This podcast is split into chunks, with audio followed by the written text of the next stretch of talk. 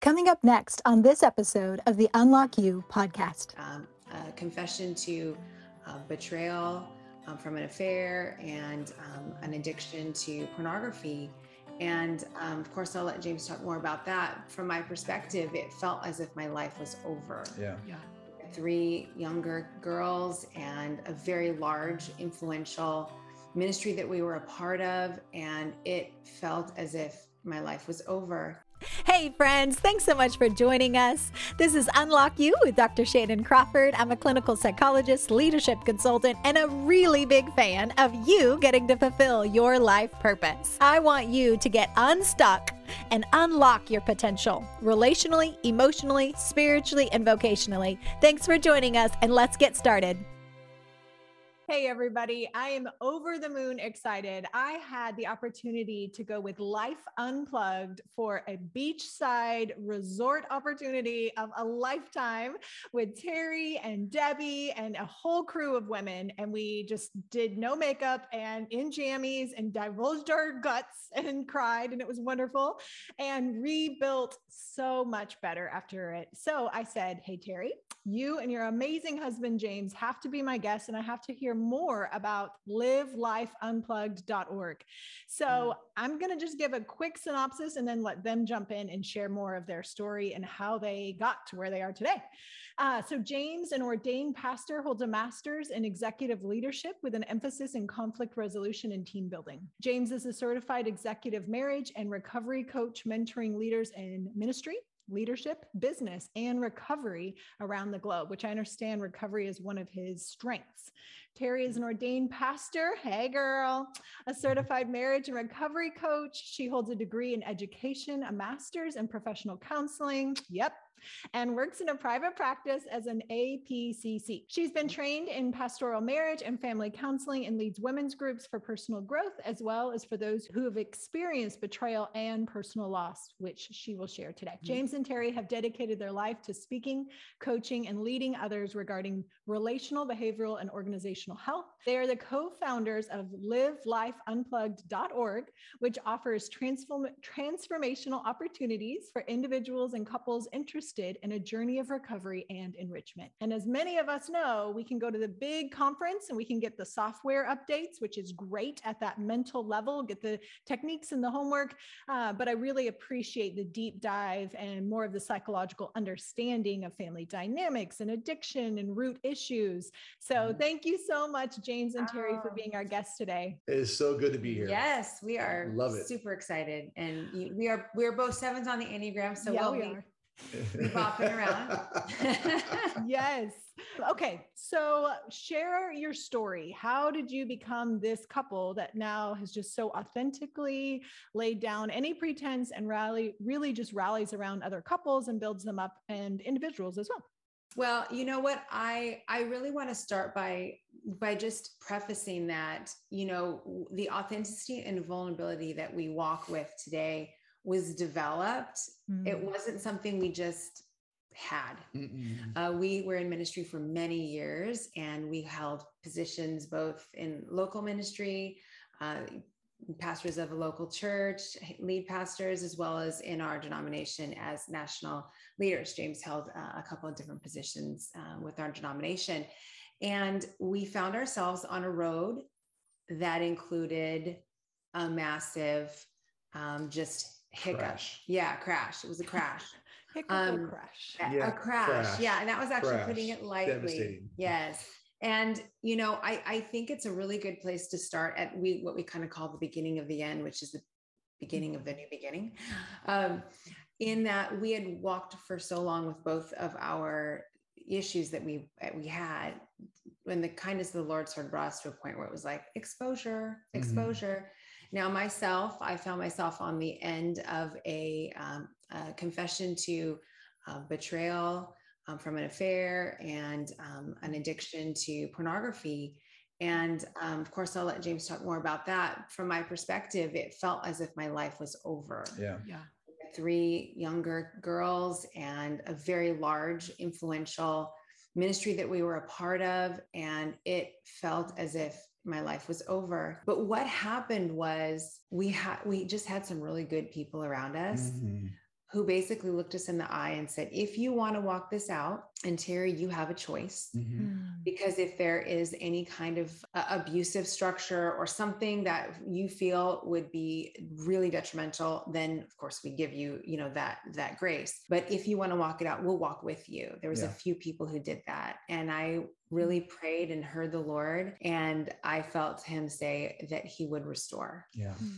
Um, now I wanted it to restore. I wanted it to look like something different at the time, right? We have our list that the Lord needs to restore. Yeah. But what he showed me as I journeyed, and I can speak to that, James can speak to his his um, perspective, is that I found myself first. That part of me that had been shoved down for so many years as part of someone else's addictive cycle, that codependent cycle mm-hmm. that I was in, the stuff that had been stuffed down even from my childhood that I thought I was being a really strong pastor and keeping the the, the lid on. But what he found, what he helped me find was authenticity and vulnerability and honesty. It was amazing mm-hmm. and excruciating at the same time. But that unfolded for me a journey of, hey, you know, we could go back into ministry and and, and we went through a very extensive restoration process within our denomination. And we're asked to a pastor again uh, in the local church, but but the Lord really assured us to do that you're doing the right thing yeah. by using your story, mm-hmm. uh, getting the credentials uh, to really kind of walk alongside mm-hmm. others yeah. to do the same. Like yeah. there's hope um, if you want if you want to hang on to a specific you know part of that pathway, whatever it might look like. There there's hope. Yeah. So you know it's the the journey that we went on you know you never saw it you didn't see it coming the crash. Well, we talk about the crash but if you go back and i say i'm going to bring some understanding of the before because i think there's a lot of people who might be listening thinking well how did you get there? You know we were pastoring a church of 10,000 people. We were the lead pastors in hawaii in paradise and it was beautiful. It was like how could you do something so people would say stupid you know? And i'm like well you know there was a journey that got me there that led to that place of crash. But then the journey afterwards was with the restorative work that teri started talking about. But growing up you know i grew up in a, uh, a christian home and in this christian home there was we were in the church very well respected uh, loved and we were leaders and my mom and dad and uh, elders and this and that. But inside the home it was just chaos, you know, to just uh, multiple facets from just the relational to uh, even addictions and things that I saw and I observed. And I never saw, um, I always saw ruptures, but I never saw repair work. That's a good And point. so I kept on living in this rupture world where it was rupture, rupture, but never rupture, repair, rupture, repair. So my life was heightened at all times, you know, mm-hmm. as a young boy. Now, someone might say, well, you're blaming. No, I'm not blaming anybody. It's just my reality. It was yeah, what I lived in and mm-hmm. and I didn't know how to deal with it. And so I kept on living in this. Well, eventually you get that rupture going so much, you figure out a way to medicate it. Mm-hmm. And so at a young age, I was exposed to pornography and I, I used it as a drug because mm-hmm. being in a Christian home, drugs, people would see it, alcohol, people would see it. And my life was consisted of athletics, family, and church. That's what it was. And I thought that all that stuff will ruin all that. But if I do this secret thing over here, no one mm-hmm. will know. And you still get dopamine uh, response. You get a relief of what you're feeling. And that's what I was like, mm-hmm. I can't handle the stress. I can't handle the pain. I lived my whole life that way in secrecy because I thought if people knew what I did, there would be a great deal of shame and then uh, there would be a great deal of rejection. And I did not want rejection in my life. Right. Uh, I feared it. I right. feared that, uh, just like I feared failure and uh, rejection. I just uh, it just drove me to say I will do whatever it takes to self-preserve and make sure I'm okay. Well, then Teri and I started dating.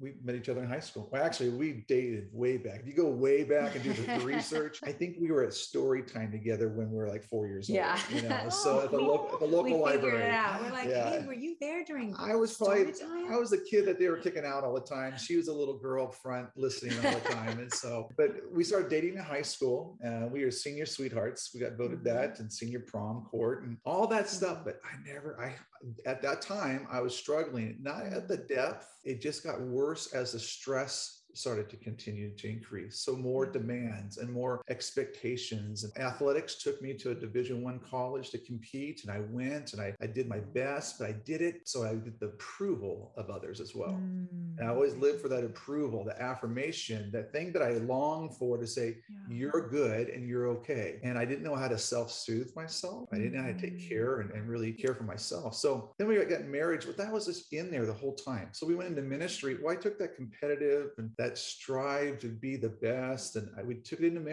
ministry as well. Teri and I did, and had a youth group, and our youth group was a thousand kids. And we just, we just wanted to do things, but our heart was, let's do things for the kingdom of God. Let's win people to Jesus. Let's disciple them. And then when stress was still there, I was still on the days I'd go away and I would, I didn't know how to deal with it. I just didn't know how to deal with it. Yeah. Nor did I know how to talk to anybody about it, mm-hmm. by the way. And you know, I, so. I, think it's good to interject here too that um, for spouses who are or listening and you know maybe have gone through something like this, or you know someone who has, mm-hmm. I didn't know mm-hmm. what was mm-hmm. going on. All I knew was sort of the the cycles, cycles of anger and yeah, and isolation. Disconnect. Like things would be really good, but then all of a sudden it would be you know kind of that addictive cycle. But when you don't really have words for it, you just kind of what's going on. In my sort of my own coping, it was like, well, let's just make it all okay you know mm-hmm. let's just make mm-hmm. everybody happy yeah. it's just keep things going you know i didn't i didn't know about those things and you know i look back and i go why why wouldn't i just have asked but the uh, but the abuse it was an abusive cycle though because yeah. i drug her and my girls through those cycles every single time. Yeah. So talk about trauma. Uh, yeah. Can you unpack that for us? Because I think a lot of people do that, but then maybe they don't realize there's that cycle, even to things that are not just drugs and alcohol. So yeah. can you walk us through that a little bit? Yeah, you know, that's a great question because I was thinking about that, I had to explain that because it might not be drugs or sex or alcohol, but it could be work. Mm-hmm. It could mm-hmm. be hobbies. It could be things that you obsessively focus on to get something out of it that it's not supposed to provide for you. And you never take care of yourself or learn how to self-soothe or self-regulate and so on and so forth. And so I didn't know I was doing this. And so I would go on this great high. James would be doing great, happy, and everybody loves James. But then I would come into this place, I'd be faced with kind of a, a criticism or a potential failure. And I would start to cycle out and I'm thinking, oh no. And that's when I started to self-preserve. Mm-hmm. It's like, mm-hmm. oh, how do I protect myself? Because I don't want to face this. So I'd come into this. Then I would eventually get into my behavior, my addictive behavior. This, and this is not just for what I dealt with. People do this all the time. This is when they get really intense with work. Yeah. And they just put in 60, 70 hours a week mm-hmm. and mm-hmm. they disregard their families or they, or they make excuses or, you know, or mm-hmm. even their hobbies or obsessive TV or obsessive where they focus so they don't have to feel. Yes. I was afraid of feeling. I didn't want to feel it. That's I didn't want to feel point. pain, you know, and why would I want to feel pain? So I'll just go numb myself. So I would, I would get into my addictive process and I would numb myself. Well, they, then my family mm-hmm. felt dad disconnect. They would see me pull away and they would see me like, why is he so distant? And, and even to the point angry and he gets kind of, I get edgy and I'm like, oh, what's going on? And so I didn't know what to do and how to handle that, yeah. you know, and even be on it. I didn't talk to anybody about it because if I did, I would forfeit, you know, uh, quote, quote, uh, my, my standing or what I was mm-hmm. doing. So I feared that deeply yeah. It, doesn't give me excuse. It just was my reality in my, my own mind. And then I would come out of that and realize I got to get out of this again. I got it. So Lord, please forgive me. And I would come to the Lord and he would forgive me every mm. time. But the problem was he wasn't allowed to heal me really. Because it says in James, it says, if you confess your sins before one another, that's where God heals you. But if you confess your sins before him, he forgives you. So I'm like, I forgot this healing aspect of God's, you know, where I'm confessing to someone else and allowing someone else to be a part of that mm-hmm. process. No one was a part of my process. Mm-hmm. And so I'm really white knuckling my way through this, trying to hold on, thinking, I can do this and God will forgive me and God, please, sorry. And it re- true repentance because I'm in like a true desire for repentance because I didn't want to live there. Right. I hated it. And I would get so angry with myself well then they experienced that. When they when i started turning anger towards mm-hmm. myself they experienced it. Mm-hmm. but then i would come in and then i felt that i was okay with god. God and i were feeling good. I, I felt good with god and i felt god's love and acceptance and, and i would be back in the good james. Everything's good and everything's happy and everybody experienced the, the influence of my joy and my personality. But then i would go back into this another cycle again and over and over and over again my family experienced that. Yeah. You know, so talk about trauma. They didn't know who they were with, Dr. Jekyll or Mr. Hyde. Mm. Uh, they didn't understand how to operate. And so it was very confusing for them Yeah. in that process. Yeah. And and so I think the was the Lord's kindness, right? I mean, eventually you know, that led to his decline in terms of his own and the shame that grew Yep. led into this, you know, this this deprivation that eventually was Yeah. a an affair. And it was the Lord's kindness to bring us to a place of like, hey, th- enough Mhm. enough you know we were able to make a, a mid-course adjustment there i think the one thing that we we will say to people is hey we know that pain you know Mm. and we also apologize Mhm. for Mm. any leader because Yeah. there was people involved as well A lot of people. and so we don't make light of the of the journey that we were on No, no. but we do i do tell people i look back on that season before our crash and i i wish i would have spent a million dollars on counseling and therapy and Yeah. whatever it was that we thought we need but we thought we couldn't we thought that it was somehow bad like that somehow god would love us less or people would. or people or- would Or you know, weak, lack of Yes. I mean there was just such a Mhm. mindset, and Yeah. whether that was something we made up or something that was communicated to us, regardless, we were responsible for carrying that.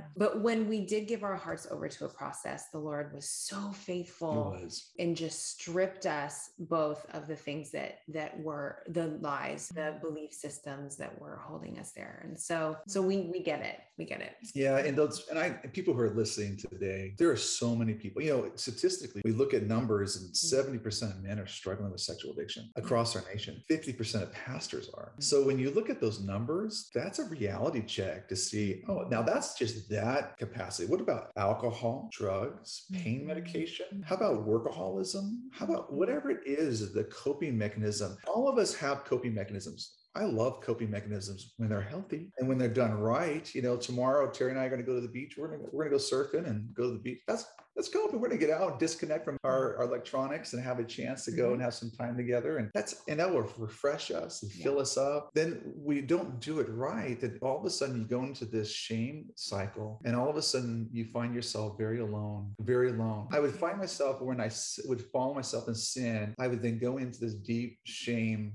of what my sin was. And when I'm in that shame, I then go into secrecy. And as I live in secrecy, then I would go into separation from people Wow. and Wow. God. Mhm. And so I would fall my fall myself, uh, uh, feel myself so alone, and then all of a sudden you feel despair and hopelessness just settle in. It's like, oh, this is the best you ever have, Mhm. and that's not God's intention for us at all. That makes sense. Absolutely. And I think so many people are resonating and probably either wanting to turn this off right now because it's like hitting those places inside. So I just honor those that are willing to listen and lean in to that healing because I agree, Teri. There's most of the time people come to therapy when it's like the wheels have already fallen off, we're already in the crash, it, the public humiliation, things have been uncovered. And it's like, mm-hmm. man, if we could just create a culture of prevention Yeah. you know in every area of life we have continuing education we invest diligently proactively and Yeah. yet for most of us we wait until there's a major issue and we just hold on to that phone number that somebody's given us and then we just wait wait wait wait so i'm hoping that even if somebody's listening and you don't have a problem yet or it's under control how many times i've heard people be like oh no i've got this. Like it's just this Yeah. small little pet thing i've got it. It's not Yeah, out yeah. of control. It's just this you know one drink a night. It's just one pain pill a night just scrolling through some images. Not that big of a deal. What would you say to maybe those who are kind of still in that space of i'm in control I, I appreciate when people come to me with that statement because they're willing to identify that it's just they have control of it, but it's a minor thing, but it's a thing. Uh-huh. It's something, you know. And so I would ask that you would open your eyes to the reality of what you're facing. Everyone struggles in one way or another. We're Mhm. flawed, we're fallen, we are sinful beings. So if we can live our lives in such a way with curiosity of what Mm. God's potential is for our lives Yeah. and curiosity of like, hmm, is there more for me or is this my is this it and i really believe every person who's listening today there is so much more that god has for you. See our story you might be listening today and thinking oh that stinks. That's a horrible story. But you didn't hear the redemptive part Right. Because we're living our best lives yet. I mean, mm-hmm. but we mm-hmm. had to. I had someone talk to me the other day. They said, We just want to get to the other side of this problem. And I paused. I sat there with him, and, and he's in a pretty tough situation right now. I said, Can I just encourage you not to think about getting on the other side and that we would sit together and walk through this situation together? If you don't walk through your challenge, your mm-hmm. struggle, or your pain, you'll never experience truly who God really is, because that's where he promises, I will never leave you nor forsake you. In the shadows of the valley of death, he's that's when he doesn't he doesn't leave us. He's not up the mountaintop waiting for us to get there. Mm-hmm. He holds our hand, he picks us up, he speaks promises to our ears and says, Hey, I'm right here with you. Yeah. You can do this. You're gonna have to trust me on this. Mm-hmm. I'm gonna walk you through it. And I'm gonna bring people in your life that are gonna love you unconditionally, that are gonna come alongside you, link arms, and mm-hmm. partner with you to the end to the finish line. That's where success is. Yeah, so. for sure. I think it's also really good for us to take a moment, even though it's hard, and empathize with the impact of our choices on other people as well. Yeah. Because I think sometimes, you know, and we always tell people any secret will find a way to have an impact, whether it is felt on the outside and in very clear, tangible ways, mm-hmm. or it's like what we felt many years, yeah. kind of like there's this offness yeah whether that's a word but you can't quite put your finger on it and you're yeah. like gosh but you know our girls they're all we you know one of them's married now we have one in college and, and one in high school now and it's been you know years since we've walked through this um, mm-hmm. um, but they've all had to go on a journey of healing yeah. because it that the messages of that was it was hard for them in their developing years mm-hmm. like what's going on like it made them vigilant it made them anxious their attachment. Mm-hmm. So we have to also go, hey, is something I'm doing or or is even if it seems benign or like, hey, I got this, can I just take a pause and see how it's impacting other people? Because mm-hmm. if it's hurting someone else, even if it's on a very minimal level and I'm in my mind, mm-hmm. still worth just sort of allowing it to get some exposure in a really healthy way. Just like, God, you know, what can I do? Grab somebody, get That's some right. help, get some support, because that changes family system. That's right. And that's yes. what we're after nowadays. It's like yeah. every single person we work with or every couple, mm-hmm. it's it's literally a legacy because then you right. see how that goes into generations. I loved how you prayed for us yeah. when we started, Shannan. It was so beautiful. But she said, you know, that that you were you were just asking the Lord to bless our family and our children to the, you know, the generations and the thousands of generations. That's what we're after when we're looking at our both our our um, spiritual, but also our emotional health. That's right.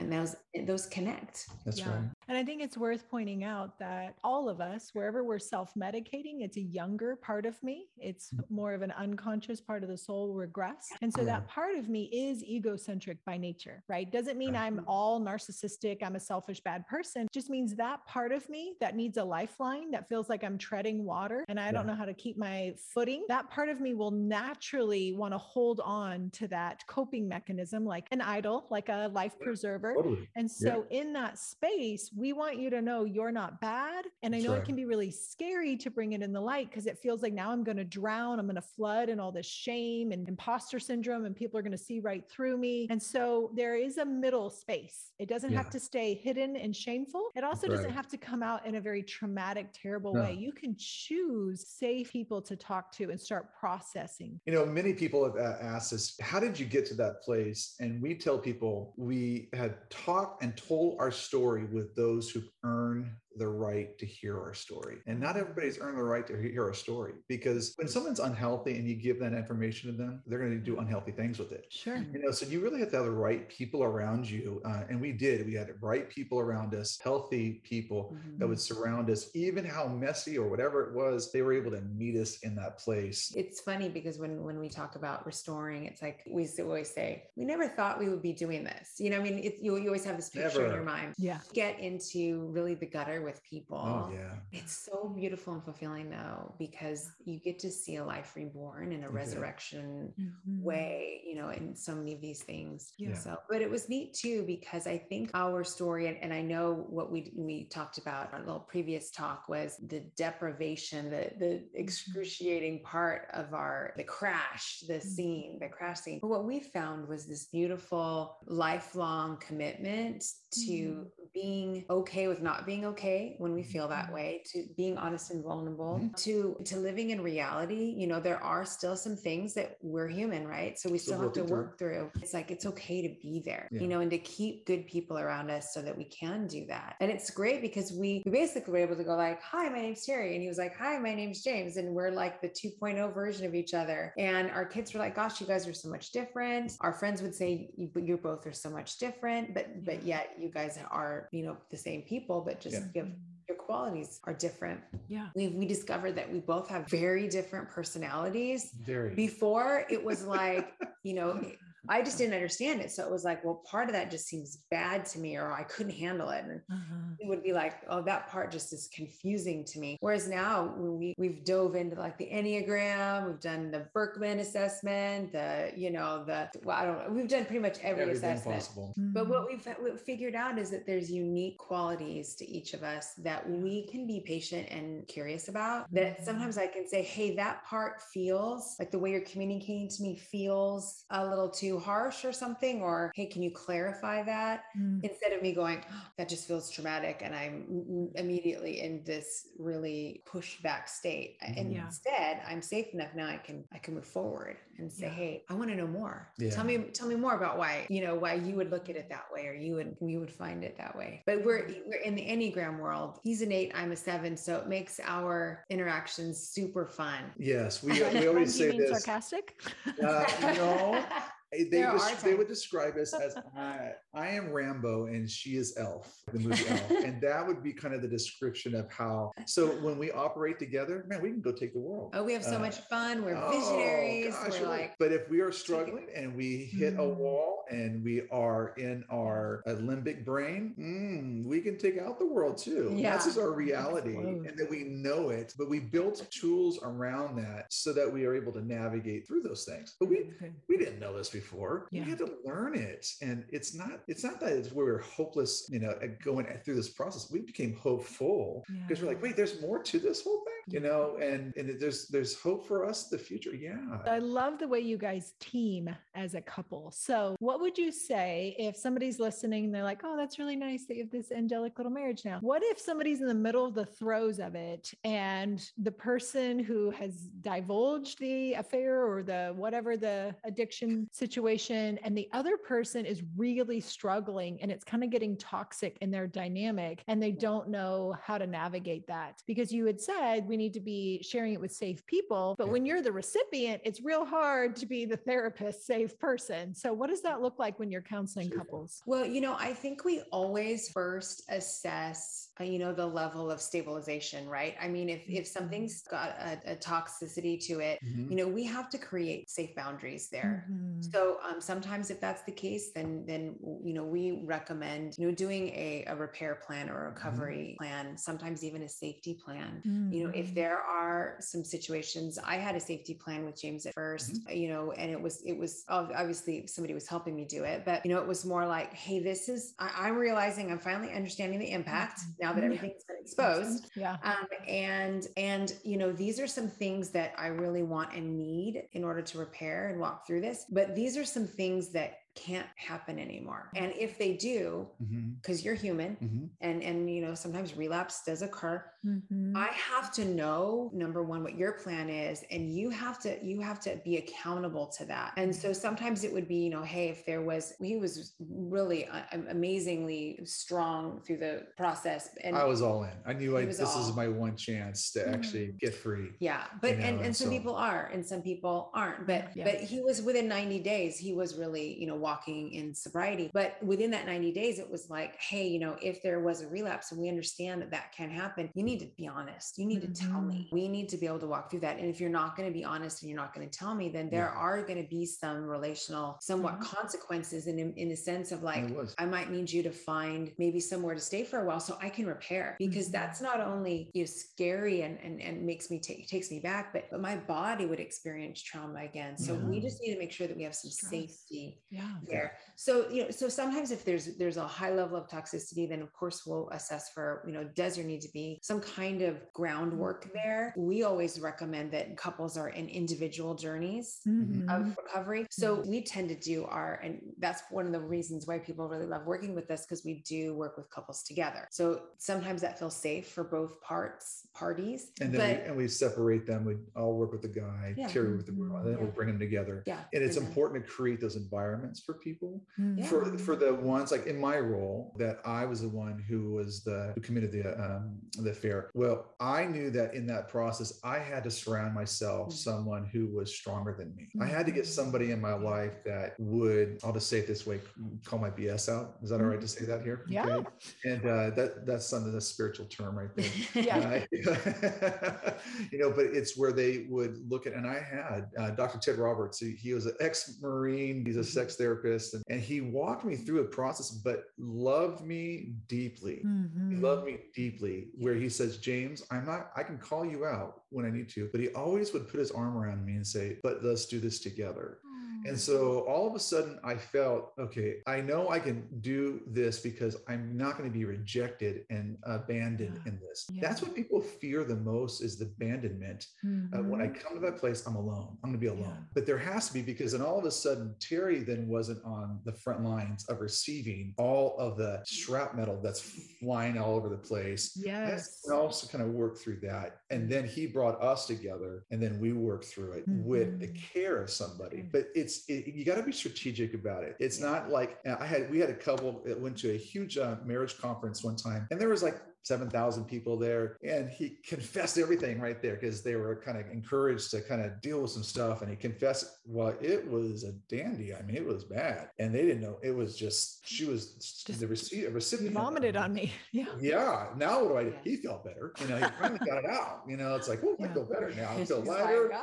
And she's devastated. Yeah. You know, Yeah. and they just didn't know what to do. Well, then then that's when we got him. But then we partner with them. And then I took him alone for a while Mm. and really helped walk him through what recovery is and stabilize him individually first Yeah. before we even ever started working with them together Mhm. because she needs to be able to look at you him and or me as this to Mhm. say show me some consistency first yes. then i can come to the table with you yes. because what i saw is not it's not consistent i don't trust you well Mhm. trust has to be rebuilt to a place where some stabilization takes place Yeah. then we can come into this place of feeling safe now we can work together on this That's a lot of people say this well if we're going to do this we're going to do it together well mm, that might not be the best decision Yeah. you know we need to get some stabilization first you know? Absolutely. So- And I've seen that create space for a lot of like dominance and depending on the couple and the language and mindsets they have. So, like if they're in a, a religious, they could use religious language, like you were supposed to forgive me, you're not forgiving. Yeah. And so somehow forgiveness means lack of boundaries and I'm a doormat Yeah. and I've just hyper spiritualized and actually go into spiritual abuse, whether they realize Yes. it or not, because the person that feels exposed feels so much shame. They feel really out of control and scared and overwhelmed. So I need you to feel bad. I need you to stop talking and I need you to be small so I don't feel so exposed to the only one with a problem. So Yeah. that blame shifting in a couple dynamic, it's really toxic. And other people use different language. It's just, you know, we know religion can be an easy one that somebody can domineer another partner. And so if they're in the middle of it, in the throes of it, that shrapnel really can get thrown on each other with the Oh, yeah. shame and the, the blame shifting. you bet Yes, You bet. Absolutely. And what's really helpful in those situations, and we spend quite a bit of time, as do you know other you know organizations like ourselves, but with a lot of psychoeducation in Mhm. terms of like this is what's happening to the brain. You know, so I- I'll be working with the the women or the partners who are dealing with the betrayal trauma, and it's like, okay, mm-hmm. what is happening in someone's addictive cycles mm-hmm. or you know their repetitive behavior patterns? What's what what what is it that you feel like now that you have these sort of bags on you from yeah it's great that there's this confession but and what does it look like for you to feel what you're feeling and have space to do that and not be told? Yeah. And that and that again like you said like sometimes when somebody's going through their own trauma or their own recovery it's like i don't want to feel your pain too i can't handle it. So Yeah. don't don't bring the pain in but you have to have a space for that. That's right. i mean you have to Mhm. have a space to feel that pain. So that's why we you know we always recommend you know recovery group process Mm. um you know process groups are so good and Mhm. Mhm. and and and just starting to understand what is going on you know a, a lot of women you know you kind of give them the concept of what is what is gaslighting Yeah. and Mhm. they're like what i've been experiencing like i'm not crazy Yeah, i'm it's not, you, crazy It's not me. yeah. And you know, that was a technique that I think, you know, in, in an addictive cycle, you know, James would use not because he was trying to necessarily hurt me, but it was trying to run away from his own pain. Right. away. But Absolutely. hey, it'd be good if you started to feel stupid or bad It's Mhm. because then I don't have to deal with it. Yeah. So, you know, we just you just addressing those, but safety is number one. you bet. You you have we you have to be safe in that. So sometimes that means that you have to put in some some good and healthy boundaries Yes. while you're recovering. That is Yeah. the most important thing. And if you have children involved as well. So you know we we really find that that that's kind of the the, the first part. Well, and two is in our world today, it's a male driven kind of focus. Mm. Mhm. And I'm going to say something here, and we don't need to spend a lot of time because it'd probably be a whole nother podcast. But in our world today, is that, especially in the church a lot, is that women are, there's pressure put on women. Mhm. Um, if you would do X, Y, and Z, Yep. you would be doing better. Right. And if you would provide for him sexually or Mhm. emotionally, physically, then he would be doing better. And I want to advocate for women Thank you. because my, when I say this, my heart even breaks and I get emotional because how many women live with this this false responsibility to regulate their husbands, you know, own pain, Yeah. and they live with this part of their lives. And can you imagine how many women are just struggling because they think I'm responsible for my my husband's chaos, Mhm. or I'm I'm responsible because our marriage is not doing well, and they just start to go crazy in their minds, you know, and then they never really discover their true self because they're just feeling this hopelessness in who they are. So I say that because I think it's a it's an open door to for deeper conversations. But bottom line is is that we have to take a step back and say, wait a second, we have to look at what healthy relationships the way God designed them to be. Yes. It's not just women weren't created for the man to be okay. No, no, we're equal partners here, you know, and we have to look at what healthy marriage really is and how it is to be lived out. And so I say that because sometimes people think, well, if this would take place, I would be no, no, no, no. Mhm. That's that's an excuse. Yeah. And we all live. We have a lot of excuses in our world today. I want to look at the reality and be. Teri uses this word, and I and you do too. We just got to be curious. Hmm. Mhm. What does this look like? And I appreciate you saying that as a man because I think there's a lot of times that women hold that tension and it actually reinforces codependence because she is responsible for another person, which Yeah. is biblically not true and not healthy. Right. Yeah, and no. so, what I've done a lot is helping the female learn that she's okay and strengthen her sense of self that with or without him, not saying that we're just throwing our marriage away, but that No, no. internal, like, I have to have this in order to be okay. If somebody is listening to this and you just feel like I am literally not going to survive and take my next breath, I don't know how I'm going to function, then you know your spouse is an idol. They are special, they're important. You want to be in covenant with them, but they are not supposed to ever be your God. Even as a married couple, they are never supposed to be your source. So the more that we clear that out and it helps you internally regulate and have those boundaries to be lovely. You don't have to throw the divorce word every time. You don't have to be so dramatic and angry and upset to try to bolster up your courage to have a boundary because Yeah. that then hits all the shame and the activating of abandonment and all that stuff. Rather, having appropriate boundaries with high warmth and high structure of saying, here's what we can do, here's what we cannot do. If you choose to continue to talk to me, no problem, I'll just leave. Or if you choose to talk to me in a different way and we change the dynamic, I'm happy to stay and continue to engage. But there's strength and loveliness when somebody is not codependent. And I think culturally, for lots of different people, the woman feels responsible to keep the family together and she's sinning and all this pressure that is so not accurate. Mhm. Um, actually, having somebody have a firm boundary and a cost to their sin and their consequence usually grows people up quicker than us Right. just kind of enabling and tolerating things. I yeah, absolutely. Yeah, 100%. And we found that, and we found that in our process as well. I think it's you know when you learn something, it's different than Mhm. just reading it.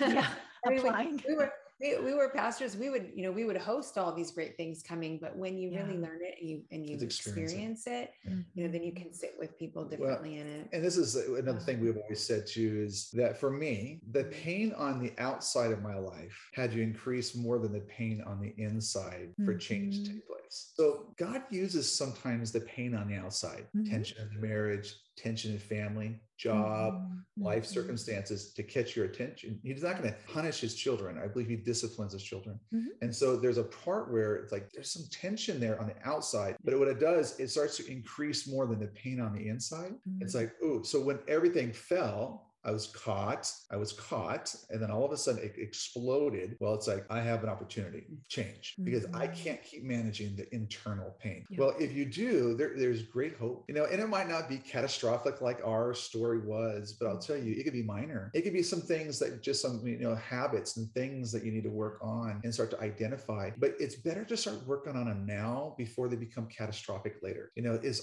there's a lot less cost to it, but there's always a cost. And so start working on those things, Mm. specifically in your marriage, you know, the two of us, when we work through challenges together, oh, it's so fulfilling because it might be my challenge, but then she gets to celebrate together with me as we get to the finish line of that challenge. Or if it's our challenge, we do it together and there's a unity, there's like a bond. You know, I love it in Ecclesiastes uh, 412, it says a strand of three is not quickly broken. Mhm. That strand is really Teri and I and the Holy Spirit binding us together. But that binding process really is through a challenge and, and things that the Lord really works through. It's really a wonderful process. And it's not something to be afraid of. It's part of the process of life, you know. Mm. But our world has created this uncertainty of it. And I'll be honest, the church a lot of times has created uncertainty Yeah. because there's a lot of shame wrapped around any kind of Mhm. sin. You know, we got to then unwrap it and unfold it and say, then what does this really look like? And can we can we just navigate this? And can we work through this? Mhm. Because God's promises are true. You know, it's He's not going to just change His mind tomorrow, but we need to work through this. You know, and I think it's as important for us to remember those things. So Yeah. It's so good. And I love the story of hope that there is a story after. So Yeah. I think we've hit on a couple points that we want to be proactive. There is a cost. So whether you spend the money ahead of time preventing or you live the cost. And then you really have to put the brakes on your entire Yeah. life because Yeah. it's come crashing down. And also that there's hope and there's a 2.0 that That's so many times I think we stay hidden in darkness because one, we don't want to let go of those false comforters, those idol- Yeah. idols that we've always relied on. But when we release that, our mood becomes more stable. We become a more emotionally available. We're able to enjoy and savor moments more Yeah. rather than that kind of irritability of I need to go alone, I need to go drink, or I need to go look at porn, or I need to go do Yeah. something by myself, like have my little hidden life. I think the more that we bring things conscious and all of me is able to enjoy the blessings in my life, then I stay emotionally satisfied. We're able to enjoy the good in our life versus always feeling kind of torn. And then when people say nice things to you, there's this mask in Yeah. the inside going, yeah, but if you knew everything, you wouldn't say that. Right. And that imposter syndrome actually steals the Yeah. good, the benefit, the love, the joy, the good people that are trying to invest in you. So I think if you can get plugged in with somebody like Teri and James or any of the other amazing organizations, groups, therapists, counselors, pastoral counseling, whatever you want to do in your situation, please be proactive. Your marriage is so worth it. Quality of life. And then the macro, the ripple effect of all the people that are influenced by That's your right. life being healthy and whole or crashing and people being disillusioned and fragmented as a result of your choices. So I just want to honor you guys. Thank you so, so much Yeah. for your bravery and just sharing candidly. There's so much more to your story. Um, but it's just so healthy and refreshing. And we're definitely going to have to have you back. And I would love to even talk about that pastoral failure and how people are kind of deconstructing the church and seeing hypocrisy. So maybe we can schedule that for a future Love it. one. But we Love love you guys. Thank, Thank you for joining you. us. Thank and you. we'll Thank you. see you for the next episode. Okay. Bye, guys. Bye.